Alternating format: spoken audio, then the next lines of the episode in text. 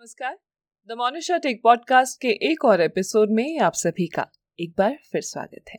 तो चलिए, मंगलवार आ चुका है और वक्त हो गया है एक और कहानी का। तो एक बार की बात है, एक जंगल में एक खूनी शेर रहता था।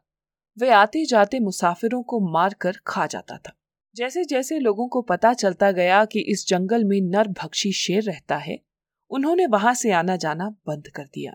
अब शेर को आदमियों का मांस मिलना बंद हो गया तो उसकी नज़र जंगल के जानवरों की तरफ़ घूम गई। उसने अपने ही जंगल के जानवरों को खाना शुरू कर दिया।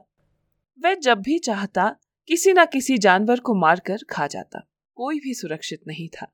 क्या मालूम खूनी शेर कब किसे मारकर खा जाए। खूनी शेर के इन अत्याचारों से तंग आकर जंगली जानवरों ने मिलकर अपनी एक सभा बुलाई, जिसमें हाथी से लेकर खरगोश तक छोटे बड़े सभी जानवरों ने भाग लिया। इस सभा का प्रधान भी एक हाथी को ही बनाया गया। मंच पर बैठे हाथी ने सभा को संबोधित करते हुए कहना शुरू किया, भाइयों, इस समय हम सब जीवन और मृत्यु के बीच लटक रहे हैं। न जाने किस पल वह खूनी शेर आकर हमारे जीवन को मौत में बदल दे। ऐसे समय में हमको सोचना होगा कि हम इस मुसीबत की घड़ी में क्या करें। हमें यह विश्वास कैसे हो कि हम कब तक जीवित रहेंगे?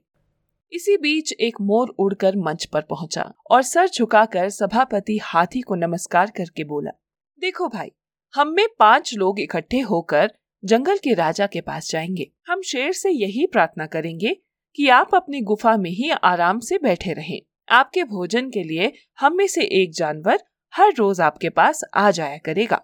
इस प्रकार आपको भोजन मिलता रहेगा और हमें भी अपनी मौत का दिन याद रहेगा। इससे दोनों पक्ष चैन से रहेंगे।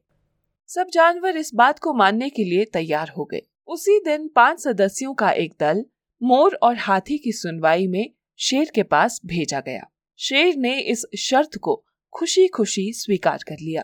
दूसरे दिन ही जानवरों की पंचायत ने मिलकर अपने साथियों के मौत के नंबर बांट दिए। अब हर रोज सुबह एक जानवर शेर की गुफा की ओर चल पड़ता। जो बाकी बचे थे, वे अपनी मृत्यु के इंतज़ार में बैठे रहते। एक दिन गरीब खरगोश का नंबर आ गया। सभी जानवरों को ये देखकर बड़ा आश्चर्य हुआ कि वह खरगोश तो जरा भी चिंतित नहीं था, ना ही उसके चेहरे पर उदासी नज़र आ रही थी। वह हंसता हुआ खुशी खुशी जा रहा था। दरअसल पिछले दिन उस खरगोश ने मौत से बचने की एक युक्ति सोच ली थी। एक दिन जब वह जंगल में घूम रहा था तो उसने एक पुराना कुआँ देखा।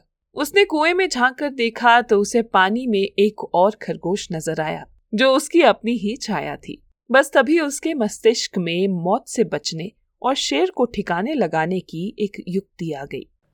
और उसी दिन से वह उस घड़ी का इंतज़ार करने लगा जब उसका नंबर आएगा। आज वह दिन आया तो उसकी खुशी का ठिकाना ना रहा। अब अपनी योजना के तहत वह शेर के पास जाने की बजाय जंगल में मटर गश्ती करने लगा। फलस्वरूप, शेर के पास पहुँचते पहुँचते उसे काफ़ी देर हो गई। शेर, जो पहले से भूखा बैठा था, खरगोश को देखते ही क्रोध से भड़क उठा और दहाड़ते हुए बोला अरे ओ खरगोश के बच्चे, एक तो तू पहले ही पिद्दा सा है, तुझे खाने से मेरा पेट भी नहीं भरेगा। दूसरा, तू इतनी देर से आया है कि मैं भूख से मरा जा रहा हूँ। बोल देर से क्यों आया? महाराज, अब आपसे क्या बताऊँ? मुझे रास्ते में एक दूसरे शेर ने घेर लिया था। क्या बक रहा है? इस जंगल में हमारे सिवा और कोई शेर नहीं है। महाराज, मैं सच कह रहा हूँ। उसने मुझे घेर लिया था मैंने उससे कहा कि, हे जंगल के राजा, मुझे जाने दो, क्योंकि हमारा राजा भूखा है। उसने कहा अच्छा जाओ, मगर उस मूर्ख शेर से कहना कि शीघ्र ही जंगल छोड़कर चला जाए, वरना नन्हे खरगोश ने नमक मिर्च लगाकर कहा। क्या शेर की आँखें लाल हो गई? शरीर गुस्से से कांपने लगा। उसने मुझे मूर्ख कहा, मैं उसे ज़िंदा नहीं छोड़ूँगा। तू मुझे फ़ौरन उसके पास लेकर चल। एक जंगल में एक ही शेर रहेगा। ठीक है महाराज, चलिए। खरगोश खुशी खुशी उसे लेकर चल दिया। उसे अपने बुद्धि बल पर पूरा भरोसा था कि आज जंगल के सभी जानवरों को इस मूर्ख शेर से मुक्ति मिल जाएगी। जब खरगोश शेर को लेकर उस कुएँ के पास आया तो शेर ने चारों ओर नज़रें घुमा कर देखा। वहाँ दूर दूर तक किसी शेर का नामो निशान भी नहीं था। ए पिद्दे कहाँ है तेरा शेर? क्या तू हमें पागल बना रहा है? नहीं नहीं, महाराज, ऐसी बात नहीं है। मैं झूठ नहीं बोल रहा। मैंने खुद उसे अपनी आँखों से देखा था। फिर वो है कहाँ? शायद आपसे डरकर कुएँ में छिप गया है। हम उसे कुएँ में भी नहीं छोड़ेंगे। वह क्या समझता है कि छुप कर अपनी जान बचा लेगा? चलो दिखाओ हमें। खरगोश शेर को कुएँ की मुंडेर के पास ले गया और बोला, देखिए महाराज वह इस कुएँ में मज़े से छुपा बैठा है, ताकि आपको धोखे से मार सके। शेर ने जैसे ही झाँक कर नीचे देखा तो कुएँ के पानी में उसे अपनी ही परछाई नज़र आई। शेर मूर्ख तो था ही। अपनी परछाई को देखकर उसने उसे दूसरा शेर समझा और क्रोध में दहाड़ते हुए कुएँ में छलांग लगा दी और अपनी मौत आप ही मर गया। खरगोश खुशी से नाच उठा और बोला, बुद्धि सबसे बड़ा हथियार है। जब खरगोश वापस अपने साथियों के पास पहुँचा तो वे उसे जीवित देखकर हैरान रह गए। उन्होंने खरगोश से पूछा, अरे भाई, तुम कैसे जीवित वापस आ गए? मैं ही जीवित वापस नहीं आया। अब तुम सब भी जीवित रहोगे।